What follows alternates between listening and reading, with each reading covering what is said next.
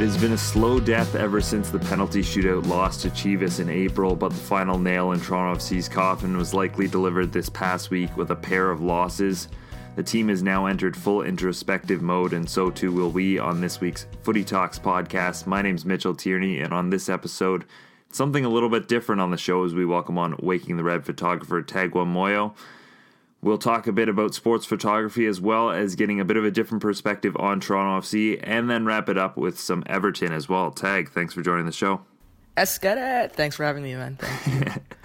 well, uh, even after that hype, we'll, we'll start the show on a bit of a somber note, uh, as has been the case a lot this season. Toronto FC they're not officially mathematically eliminated yet, but the eulogies have kind of started flowing in. It's not looking good. No, this week, uh, both internally and externally, after the 4 2 loss to LAFC.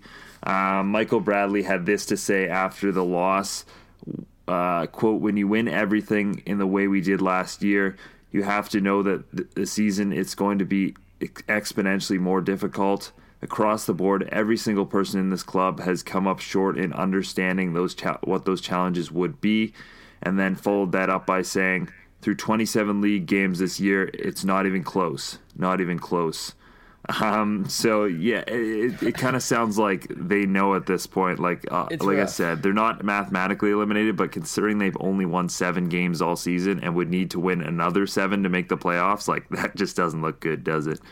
I like, do they have to win seven in order to like be a good seed, or do they have to win seven to get the sixth seed? That's my question. I think seven to you could maybe do it with six, but like six or seven, you almost have to run the table, even if you oh want to make goodness. the playoffs, because um, Philadelphia's pulled away so far in the past few games. So there's really only one seed up for grabs if you're Toronto FC at this point. I guess so. Yeah, true. I mean, but look at Seattle. I mean, we could go on like a little tear, right? yeah, but uh, the thing was, Seattle uh, started a little bit earlier. True, true. Hey, I'm just trying to be optimistic, man. I'm, I don't. You see, you're you're in the. I'm I'm down in the trenches. The people that are listening to this podcast, they might find me, they might see me, and they might like throw their beer at me while I'm taking photos. That's true. Yeah, you have to be a little nicer. I've got a gotta nice. be uh, a little nice. I got a glass window in between me, and sometimes people open it, but I'm still in the third row, so it'd be pretty impressive if someone uh, someone hit me with a beer. But yeah, man, it's it's not looking good. Even like you can you can you can see that players are getting frustrated on the pitch. Um, it's a total stark difference from like the start of the season, even last season. Like there was always that feeling like you could tell, especially because like I'm down there, I'm on the field, I can hear what they're saying. Um, they'd never argued really and like blamed each other when like someone missed a pass or missed a run by a little bit, but now like especially like the LFC, LAFC game, that was brutal. Like they were getting super frustrated with players, and it was just like it was kind of like sad to see, you know, because the expectation was so high. Something like 013 and 1 now, too, when they've allowed the first goal. So um, you can just tell the team doesn't have the same fight back they did last season. Exactly. Like it's, and I, I, I it's, at first it was like injuries, but it's like, okay, we've had relatively like minus Vasquez going out. We've had Oso back. Not Oso, we've had Altidore back. We've had, um, we've had like Mavinga, even though he's like gone, he was back for a little bit. van der Wiel, like we've had like solid lineups, as solid as you could have, but it's just like nothing. It seems to uh, click, especially yeah. once a goal goes in, and the boys like legitimately. It seems like they like lose a little bit of hope as soon as they score, get scored on. Yeah, for sure, and we we've had conversations throughout the season, and even very early on, uh, you know, um, very shortly after that Champions League loss, uh, I, I, remember you texting me and being like, I think they're in trouble here. And I, I kind of spent a while talking you off the ledge. And honestly, I've spent a lot of this season kind of talking Toronto FC fans off the ledge over on Waking the Red and on this podcast. But uh, it turns out I, I was wrong. Um, th- things never really did turn around. So, what were kind of those early signs that, that you kind of picked up on that, that maybe I didn't? That, that, that maybe things weren't uh, weren't going to turn around and this season would end up the way it has? I think for me the biggest thing was like being able to like hear how the players interact with each other on the pitch, you know, and when they're walking to the tunnel through halftime, hearing them like when things go wrong, they're like frustrated, they're yelling at each other, even in the games. You didn't see that last year. Um, you didn't see people kind of like questioning Bradley when he said to make a run here and people do the other thing or or do the wrong like just doing doing things that you didn't see last year. Before everything there's an agenda, everyone knew what to follow and they kind of like stuck by that and they trusted it. But when they started losing, you could see players were trying to do their own things and create their own ways and stray away from how like the passing that that got them in it and made them so dominant last season, you know? that was that was for me just being able to hear and see and like the body language even those watching the game like not even just like me take away the fact that i'm by the field people watching on tv you can see um, the way that they carry themselves is totally different last year every single game they went into knowing they would win from the 11 men that were on the on, on the field to like the pe- the the men coming off the bench they all knew that like at any moment this game was theirs you don't you you don't feel that. You don't see that. They don't have that same energy this year. Fair enough, and we, have talked a bit about the frustration that the team has had on the field. You, as a photographer, kind of get uh, more of an opportunity to maybe be a fan than than I would as a journalist. Obviously, you have to be more objective and mm-hmm. and you know write write it as I see it. But but you can kind of cheer for the team a little bit more, and you, are probably a bigger fan than I am. So, um, what's been for you the most frustrating thing about the Toronto FC team this season? Because you know, for, for, me a little bit, even even covering this team, you just see the talent in, on an individual scale, and you see the players they brought in. And Auro's been good. Gregory van der Wiel, I, I really like as well. Um, obviously, you know, Ager Aketxe didn't really work out, but it, that's it my seems, guy. it seems on paper that that this team should uh, should be better than they were last year, but it, like you said, it just something hasn't clicked.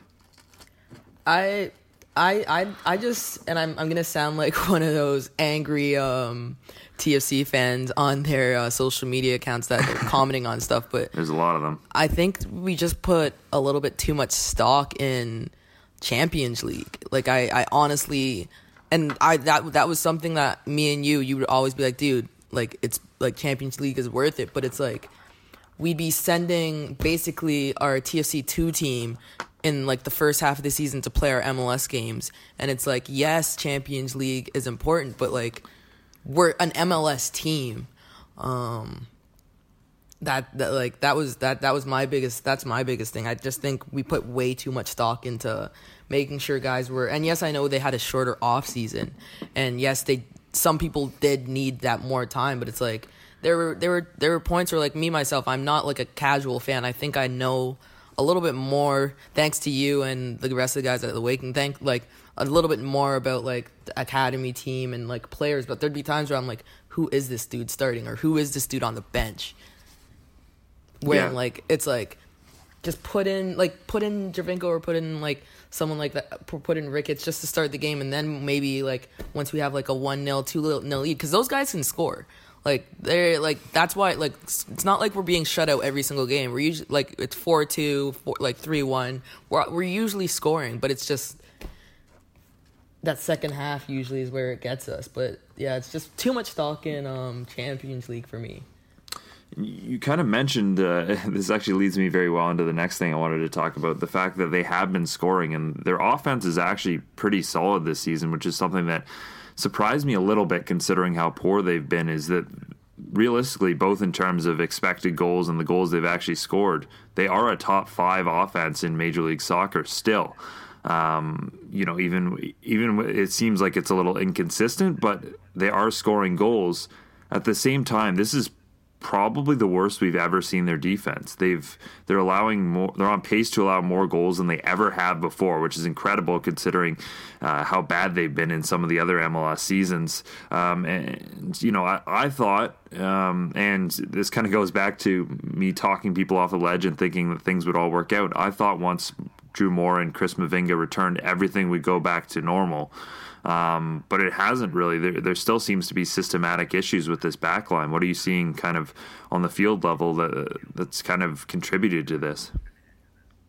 I to that one, I don't even know. It just all seems broken, man. I I, I don't know if these guys are like s- still like nursing injuries and just coming back before they're truly ready and like just because they know how like what the MLS Cup and winning that feels like so they might be like saying they're better than they are when really maybe they're coming in at 85% rather than coming in at 95 or 100 which you want and it's showing cuz like like you said we've got like when we even when we had Mavinga back when we had Justin Morrow, when we had Drew Moore, like all those guys, like who were on the team last year and like who were putting in work. It's just it doesn't it doesn't they're not the, it's not the same. Um, and you can even and and to that point where I think um, they're not coming back healthy. Sometimes you can see like uh, guys like Justin Morrow who plays on the wing but comes back all the time. He's gassed after like one or two like two or three runs, whereas last year he, this man would go back and forth, back and forth. So it's just uh, it's it's it's weird and it's it's unfortunate to see. And like you never want to like it's it's too simplistic for me to just blame uh, the back line for for the defensive issues because uh, obviously the midfield has contributed as well. They they've put a lot more offensive players in that midfield mix with uh, you know Vasquez and Osorio have been the have been the consistent players in there over maybe a Delgado that was there all throughout last season. Mm-hmm. Um, but the goalkeeping as well has has been a big issue. Obviously, there's been a lot of talk uh, about this Alex Bono, you know, and whether he should be replaced by Clint Irwin. Well, Irwin didn't necessarily have a great game uh, against LAFC either, and that's kind of been one of the things I've been I've been saying all season is look, I know Bono is struggling, but I still think he's a you know he's a better keeper than Clint Irwin. Not that Clint's poor, uh, as we said, everything's just been kind of wrong back there this season. But what have you seen that, that's been a little different from Bono? Because there's just there's mistakes that he it's confidence, he, man. Yeah, he that's, seemed to cut out like, of his game. That's that's the biggest thing that I've found with Bono. Um, this year, he's just like lost his confidence, and I think it comes from he came from last year. He won that spot early, right, and then um, and then the team was just doing so well, so well. He wasn't really tested back to that back line because the back line and the whole team was so so was doing so well. So he never really faced true adversity, Bono, right? Um, he came, he he was a young guy. He he took that spot, and then this year it was all different. Um, like he the Concacaf didn't go the way as planned, and then during the regular season they were er, early they were losing games, and for a, for a young guy like Bones is like our age, I'm pretty sure maybe a little bit older or younger, but that's got to be hard for someone that had such a high pedestal. He got the call up to the USA men's national team. Um, he wasn't starting, but like he he's he's he was playing. Um, and then just to be humbled, I think that that that was the biggest thing.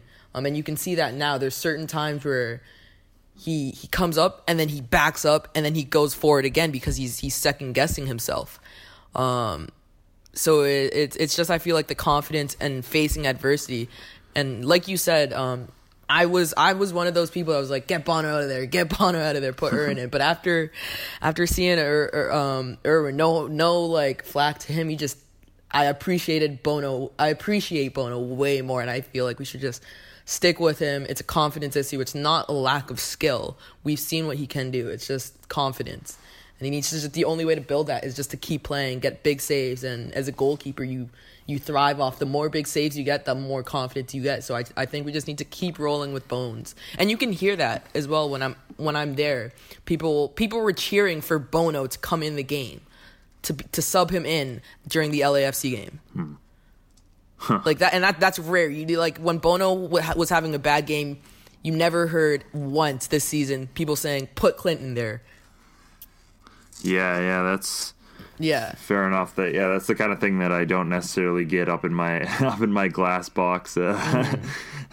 at BMO Field. Um, Tagwa is a, a, qualified goalkeeper. He's played at a pretty high level, none more so than almost leading our Ryerson intramural team to a Division B title.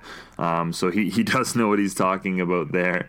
Um, Thank you. Let's move on to uh, to something MVP. they say right. Pardon. MVP.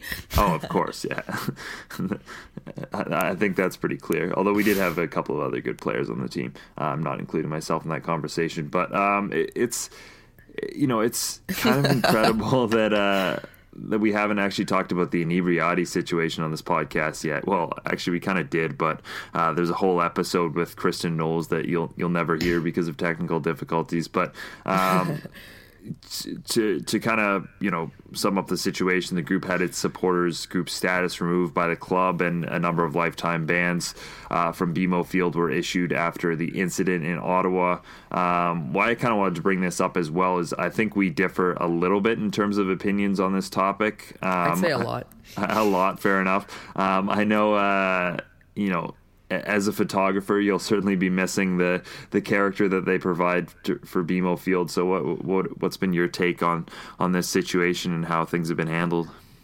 Um, first of all, free inebriati.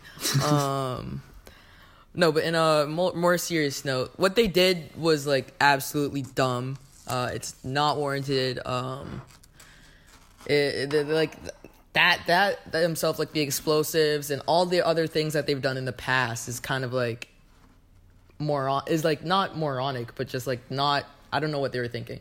But like I just don't agree with taking all of those guys out. That that was my biggest thing. It's like take out the bad weeds and kick those out kick those guys out for a lifetime. For for the life and that's fine. Um but don't get I, I just don't agree with getting rid of all of them. Like there's more more than just like I just don't agree with getting rid of all of them. I, I really don't. And it's more than just I want to have good pictures of those guys. I can still get good pictures of the Red Patch Boys, Kings of the North, all of those guys. I've gotten some really good pictures since the Inebriati was gone of those guys. Um, but it's just at the same time, the Inebriati brings another level of um, of of of cheering, another level to the atmosphere um, which can't you cannot no one can deny that.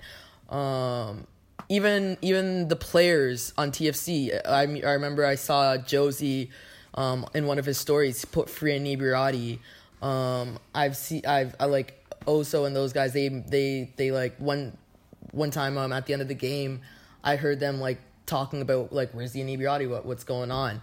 Um, so it's just like it's the the players the players miss that certain fans of the TFC fans missed that. But yes, what they did was dumb.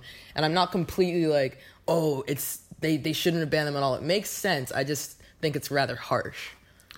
Yeah, and I do think the club could have handled this a little better as well. Um, certainly in the fact that, you know, if you're an inebriati member, you have to be incredibly frustrated that, you know, the, both the club and the league – use these incidents where you're where you're using these flares as part of their marketing packages mm-hmm. and then go around and ban you for for something you did. And obviously as we've we've both said and, and I I'm a little more strongly on this like this was a bad incident. This absolutely cannot be tolerated. But if but when you're marketing that as well um, and it does seem like there were some some petty conflicts between the two teams as well. Um, you know, there was a there was a Giovinco banner that they got in trouble for, but um, I, I do that think banner was super cool. Part of, yeah, um, I, I, think they. Uh, I think the issue with that was they they uh, previously had a banner that was you know horrible and absolutely should not have been allowed in BMO Field. So I think it was the fact that they. Uh, that they, you know, had already been told you can't bring in banners that aren't approved by the club. So it didn't really matter what the banner said on it. It was, you know, this this can't be tolerated anymore. Uh, you know, I think Toronto FC could have came down a little harder on them in the past, and perhaps mm-hmm. that would have. Uh, you know that would have made this seem a little more more stark, but at the end of the day, I think this this was the right move uh, for me. This group, I I, I don't because like yes, they like what what exactly? Because I I can't even front. I've I've been I've been following TFC for a while, but only for the past two years where I've been shooting that I've really been like following these TFC passionately and like I rep TFC as one of my my clubs now. Still Everton, but also TFC. Like those are my those are my ride or die teams, and it. I feel like you go to Europe and you go to places, big teams. They have diehard fans like that, man. And like I said, Red Patch, Kings of the North, all those guys, they're diehard fans. But the energy that that that the inebriati brought, man, like they they they they they they they you know they like made everything make sense. They made all of like the cheers, all of the te- all of the supporter group were in unison. Now sometimes the Red Patch Boys will be singing something totally different than the Kings of the North, and they're looking at each other, the two leaders, and they just don't know what to do. The Inebriati, as much as people hated them, certain people in each of the maybe not hated them but disliked them, they made things work. And that's my biggest thing. They made things work. They brought an atmosphere that was truly like I'm at a football match. I'm at like not not a soccer match, but like I feel like I'm at a football match. Like I feel like I'm this is like Europe. This is what it felt like to me. I've had friends that have gone to like European matches, come back, and they're like, "Yeah, the Inebriati is the real deal. These guys are like passionate. These guys had tattoos of Inebriati and TFC, and like that's that's also kind of dumb on their part to get like that tattooed on them. But um, it's just like these guys were so passionate. They brought they brought it to the to the to the team. They like rep these guys. They like I, I, I find myself I found myself like cheering while shooting and singing the songs with these guys because it was so passionate. You you felt like you felt like you needed to sing. I I, I obviously get that, and I think there's there is kind of a disconnect where people think that um, others are coming down hard on them for for their style of support, and I, I don't think that's the case. Look, like we we can all appreciate what they did for the atmosphere at BMO Field, but I just think that they like you said, they brought the European element of support over here, but they brought a little too much of it. They brought some of that kind of hooliganism and and some of those issues as that's well. That's the dopeness about soccer, man. I, like it, see, it, that's where I disagree, man. Like to a, to an extent, I I agree with you. Where like there's there's being dumb and there's being passionate. They they would always be hovering that line, but I don't feel like like what what what would you have what what did you what would you say would be like an extent where it'd be like, okay, the inebriati, this is good about them, and like this is where they teeter off the hinges, you know? Well, where I think they definitely teetered off the hinges is when they start to put other people in danger, which they did in Montreal when they um, wrecked their stadium. And, and, there's a lot of fans that uh, Toronto FC fans in the surrounding area that got hurt uh, as a result of those burns. Things could have gone very badly in Ottawa if it wasn't slightly different and and people didn't act quickly. I mean, those turf pitches can can you know alight pretty quickly. We we've seen that before at BMO Field back in the day when they had they had turf, so that could have been an issue if the if there wasn't a quicker attendant there. So I, I just think that they had too many dangerous incidents where, especially in today's day and age, like you can't be you can't be doing that kind of thing. There was an explosion that like I'm not really sure what set it off, but you can hear it on the video. There was an explosion in the Ottawa stadium and the kind of panic that can cause in in you know today's uh, terror times is is is problematic for me, and that's why I think um, I think that they did the right thing. I, I, know they could have handled this a lot better, as I said, but um, I do think that this was the right decision. Fair. Agree to disagree. All right, I think that was a I think that was a good uh, discussion though, and kind of frames the the debate very well. So uh, let's move on to uh, a couple of positive things that there still remain uh, yeah. at BMO Field and around Toronto FC. One of them is Lucas Janson, who um, I've been very impressed with so far. I know, uh, especially with the way Ager Aketxe took a lot of time. Eh, well, he never did really fit fit in with this team. Lucas Janson's been a player who's been able to fit in so quickly. He's technically great. He his he's so good. His ability to set up players is is unbelievable. I mean, he already seems to know where Giovinco and, and Osorio, especially those two players, are when he makes passes. So, uh, what have you made of of Janson so far? He yeah, exa- exactly what you said. He is what TFC wished Ager could be. Um, and he I, I, I love Ager. You you know that I, am one of his biggest fans. Even now, it hurts me to say what I just said, but um, he he's able to pick the runs and just like pass and as if he's been with the team last year. You know that's that's the kind of stuff that he's bringing. He's bringing like not oh I've been here a month. He's I've uh, he's a full, he's a true soccer player. He knows he knows the games. He knows the in and outs. That's why he works so well with Seba. That's why he works so well with um, Oso. Um, if Vasquez wasn't injured, I feel like they once they are able to connect and play more often, that'd be deadly. You know, even though they play the same position, um, and he he's taking. I I feel like he could maybe. I don't, I don't know. Maybe maybe take some of Delgado, who's also my boy, but take some of that time and make them more powerful. But I, I just I just really like how he's playing though.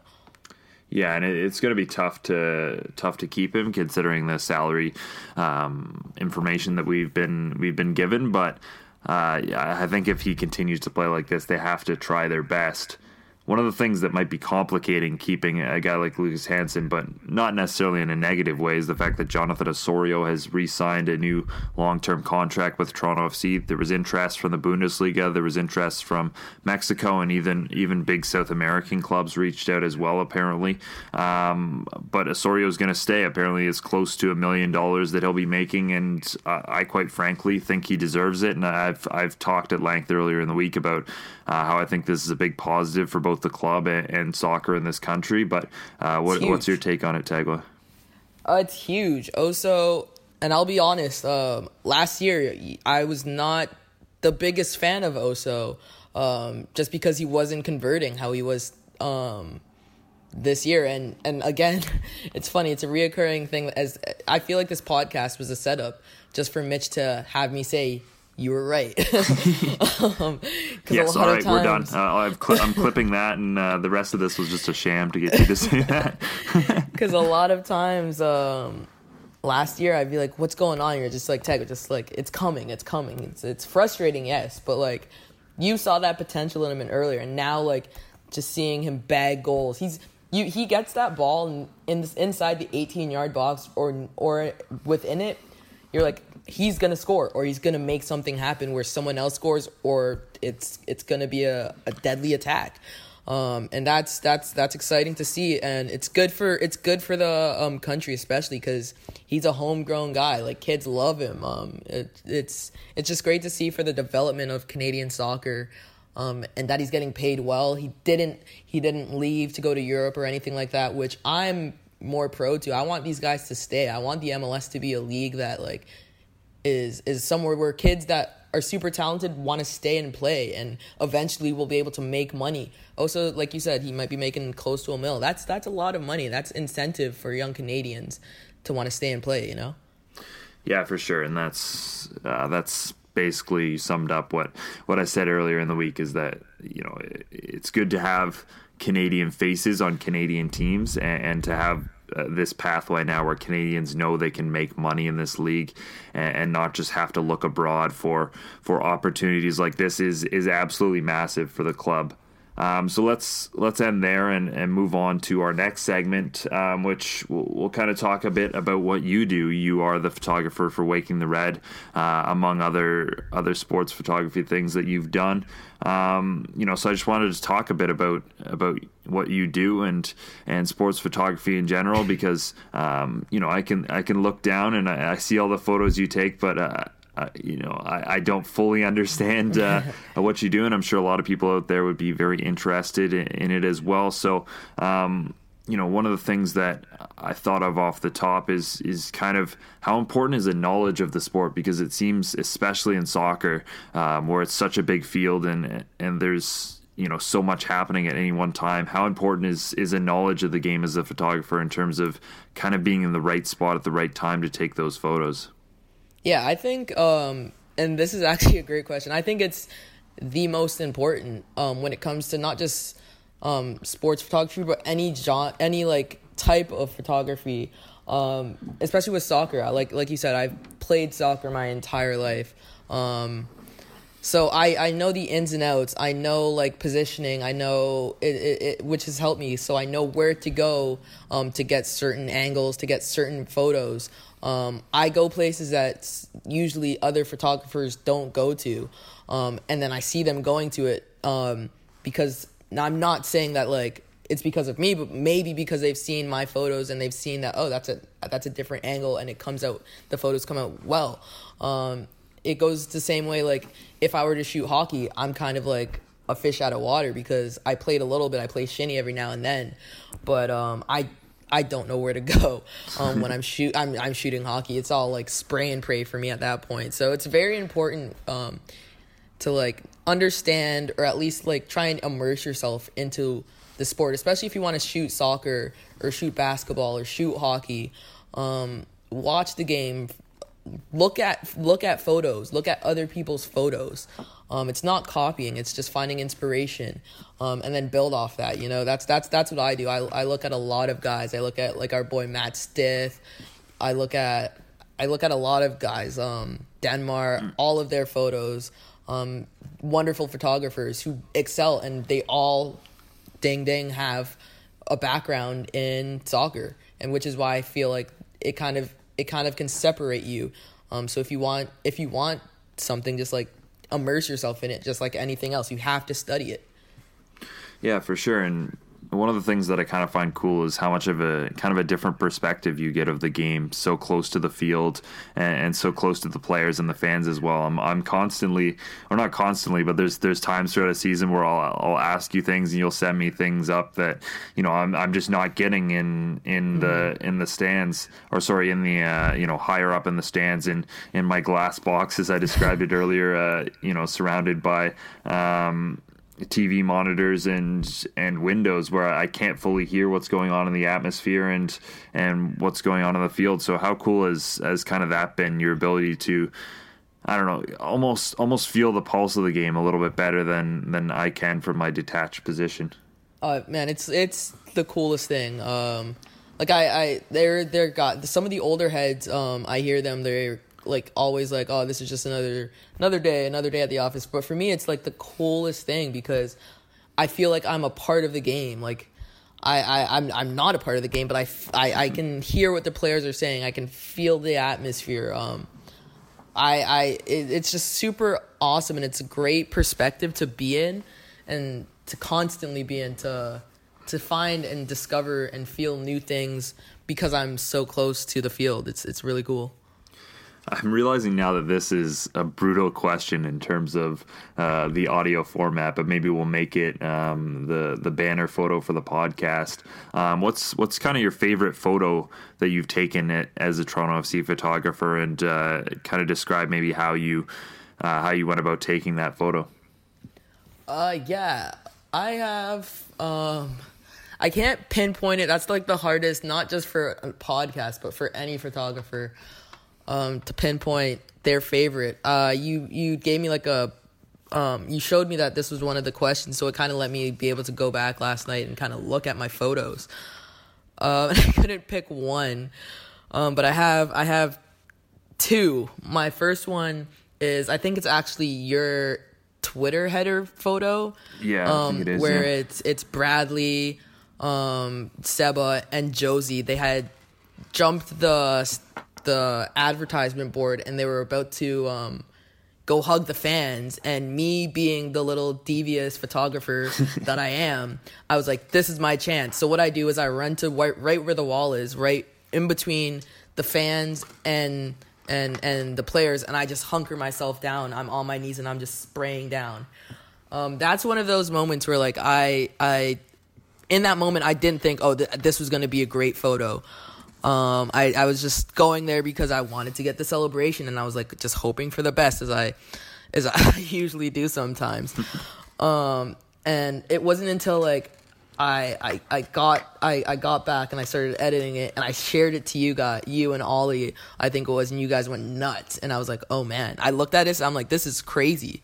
Just because the subtle fact that like Seba was there with the fans um, and Bradley was there. Those guys are usually they'll go they'll go to the advertisement board, but that's usually where they'll stay. Mm-hmm. They won't jump over it. And the fact that like I was basically the gap between the fans and and those guys plus Altidore who constantly jumps over there and, and sees them is really good. Was like really meaningful for me. And then my second favorite photo um, was when they won the MLS Cup and the confetti was flying and all you could see in the photo really. You could see like the the the players but you could see vividly the MLS Cup in the air um just Bradley holding it up. And that was just like one of my favorite photos just because like the meaning behind it. You could see like all the hard work and like the trophy and all of the confetti and it just felt it felt right. Like it felt like it felt good for me. Who's the best player on Toronto FC, or I guess you can maybe give a couple on Toronto FC to shoot in terms of uh, the emotion and and what they provide? Um, emotion definitely Seba. Yeah, um, just because. uh, um, good or bad, he he will let you know how he feels. Um, he he never hides whether he's upset.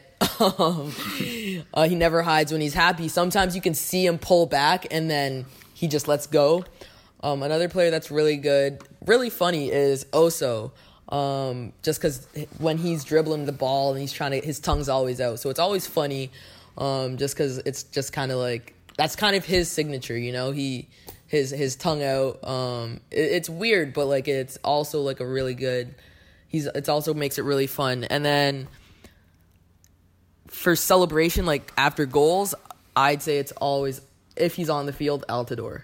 He he. It doesn't matter if he had nothing to do with the goal or if he was the one that scores. Whether he's away from the dudes that are are cheering, he's always like he's always fired up. So th- those are those are the three guys that um that I I'd say are, are, my favorite. Michael Bradley is just very hard to shoot. I don't know why. Um, it's hard for me to get a shot of him in focus.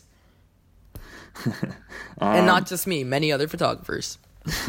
yeah, I've heard about this this issue uh, before. It's it's kind of funny. Um, and then what would be kind of your your dream sporting event to shoot? I know, um, you know, you're an Everton supporter, which we'll get to in a bit, but um, you know, what would you what would you love to take photos of? If you know, what's on the bucket list there?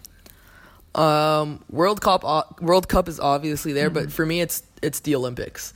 Mm-hmm. Um, specifically the Summer Olympics. Um, that that when when I my goal is to actually be able to shoot one of the soccer one of the um, Olympics to shoot the Olympics before I'm 30. It's just it's cuz when I was younger I wanted to play soccer and I mean now that I am like kind of in the field it's not real really realistic but play soccer um, for Canada in the Olympics or play a sport for Canada in the Olympics. Um, and as a photographer like that's like the greatest athletes in their sports are always usually at the Olympics, you know? Um, and that that's just me for me the atmosphere, um, the crowd shots that I could get, the different sporting events that I could shoot, even if I have no background on them. It's just that that's that's my goal. Um, Olympics, but also definitely World Cup. Um, hopefully, I'll get to shoot that when it's here in Canada. Yeah, for sure. That's that's for anyone in this soccer field. You know, you were already getting excited for that and the opportunities it'll represent for all of us. Um, don't give up on your Olympic dream just yet, man. Our our buddy Ben just bought a boat, so maybe we can get on the sailing team somehow. we still have we still have like another 20, 30 years to go before that dream's dead. Um, um, let's uh, let's move on to our final segment. Uh, Everton, and uh, I, would written in the show lineup. Uh, it was a poor start to the season for them. I, I, feel like that's a little bit unfair. I mean, they haven't lost yet. Yeah, we um, haven't lost, which is yeah, I, I, told I saw that, and I wanted to call you last night. Um, it's not a poor. Uh, it's not a. We're not having a. It's not a poor start. It's not what we wanted, but it's also not like I'm not. I'm not upset. I don't think at all.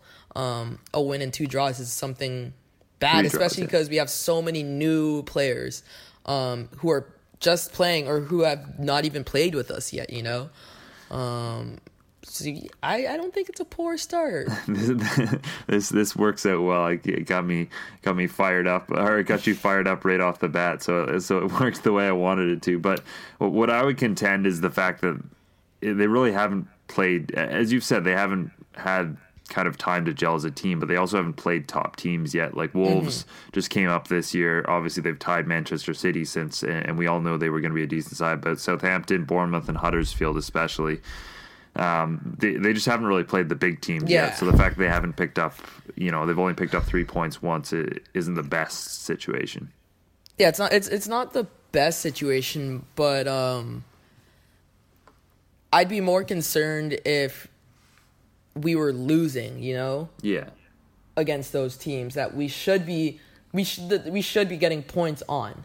And yeah, yeah, one like a tie is not the, po- the amount of points we want, but it's better than nothing.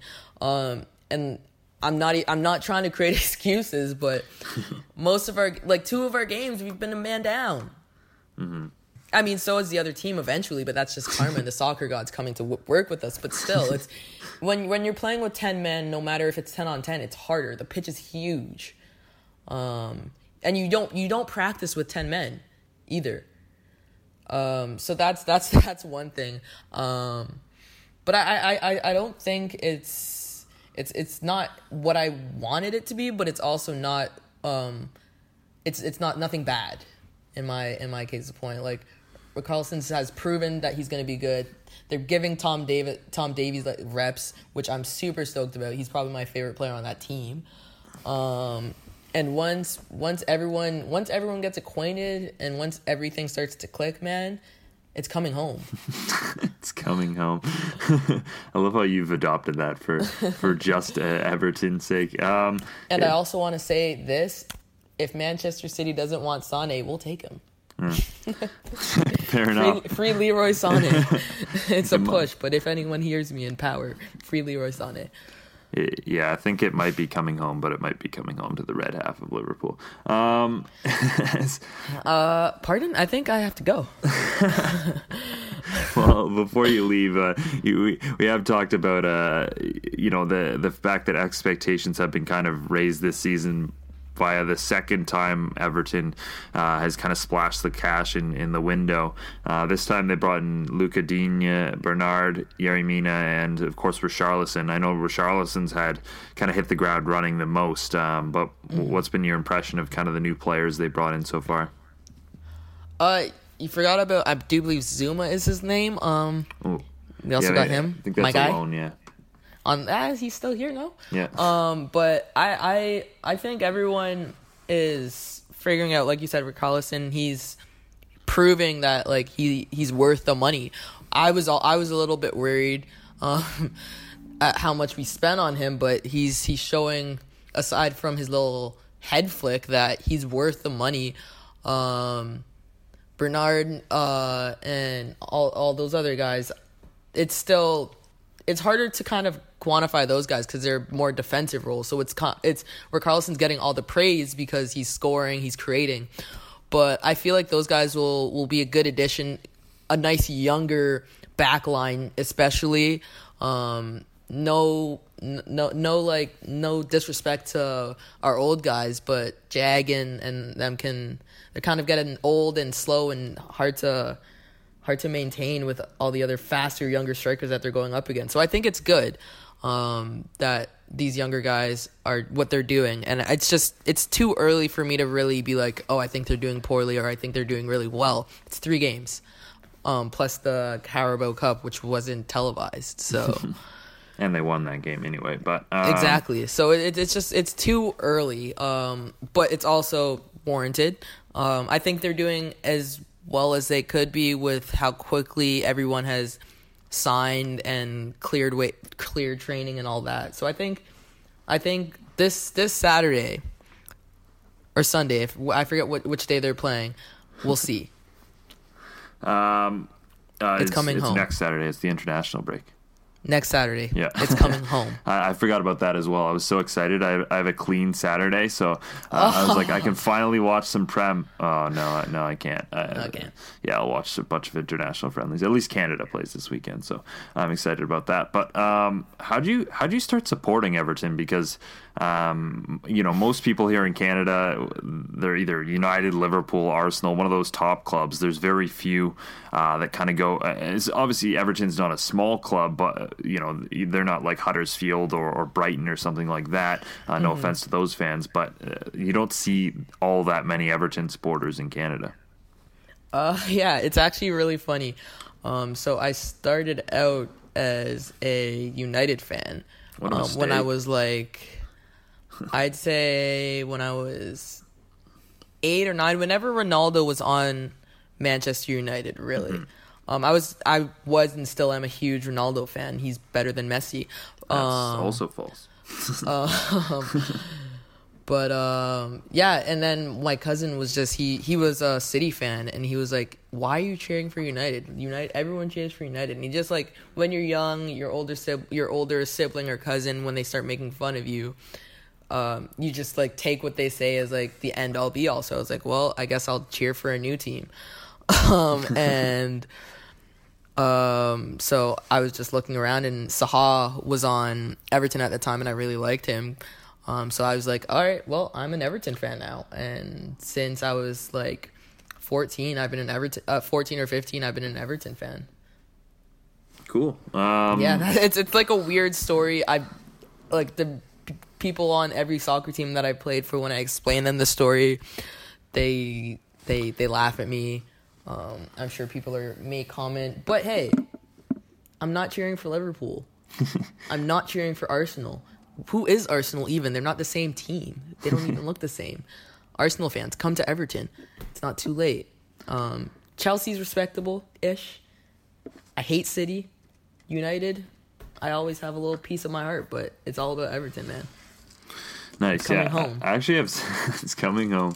I actually have something of a similar similar story. Uh, I, I did support United growing up, but I don't know. I just. Uh, I feel like that's the easiest thing to do when you're Yeah. young. Just support Manchester United. There's something about supporting top, like I don't know, bandwagoning like that that I've always had a hard time with, as you can tell by the fact that I cheer for the Canadian men's national team, and um, I did kind of hop on the Leicester bandwagon, but I feel like that's that's a little different. They're they're not one of those teams that's expected to be top year in year out, and um, yeah, so uh, I guess we'll just wrap up with um, with Everton this season, you know, and these kind of increased expectations. What's a, a successful season? Do you want to see the side kind of at least push or, or even break into that top six with uh, the Manchester's, Liverpool, uh, Chelsea, Arsenal, and Tottenham? oh, Um, yeah, most definitely. Yeah, oh, I think yeah. um, even as much as I say it's coming home, that would be absolutely amazing, and uh, you would not hear the end of it for me if it if it did happen. But realistically, I don't think that's gonna happen. I think top six, top five, even top five would be huge. Um, and I think we can do it. Like I said, once we've got we've got the we've got the youth. Um, we've got we've got a decent amount of depth. Um, I I think top five or six would be really a really good stepping stone and could help build. And not only that, but I think most importantly, being able to keep like our young guys that we have, like Dowell, Davies. I know we're getting rid of Lockerman or Lockerman, hope, um, but if we could keep guys like that and not just let them go away, um, that would also be a successful season to me. Not seeing so many of our young guys leave, like maybe send them off on loans, but don't let them transfer and leave us entirely. That's that's truly a successful season to me. If we we can keep Dowell, I'll be happy. yeah, it's always a tricky Mm-hmm. situation for clubs like Everton that end up being kind of the middlemen in uh, in world football. But um, Cough, cough, Barkley, cough, cough, Lukaku, cough, cough. Fellaini! Yeah. oh man. Um, but yeah, hopefully, uh, hopefully our, our Everton can kind of uh, shed that tag now and, and push into the top group. Um, we're we're gonna wrap up there. Tagwa, thank you so much for joining the show. Uh, plug some stuff, man. awesome. Yeah, thanks for having me. Um, yeah, feel free if you guys want, follow me on Instagram. Uh, my handle's Shuttersworth. Um, and yeah, also just make sure you keep up with, I don't know if I can say it, but Waking the Red, um, Oh, where my photos are, uh, where my photos will be, my photo stories will be uh, up there. So you definitely, um, Waking the Red and Shuttersworth on Instagram and Twitter because I post a lot of my soccer stuff there. So yeah, thank you for having me again. Um, sorry that the guy bailed on you last minute before me and you had to get me. I'm happy to be here though. That's not true at all. um, thank, thank you, everyone, for listening. Uh, we're closing in on 10,000 listens now for the podcast, which is pretty awesome. Let's get Uh, it. So thanks, everyone, for for your continued support, and have a great week.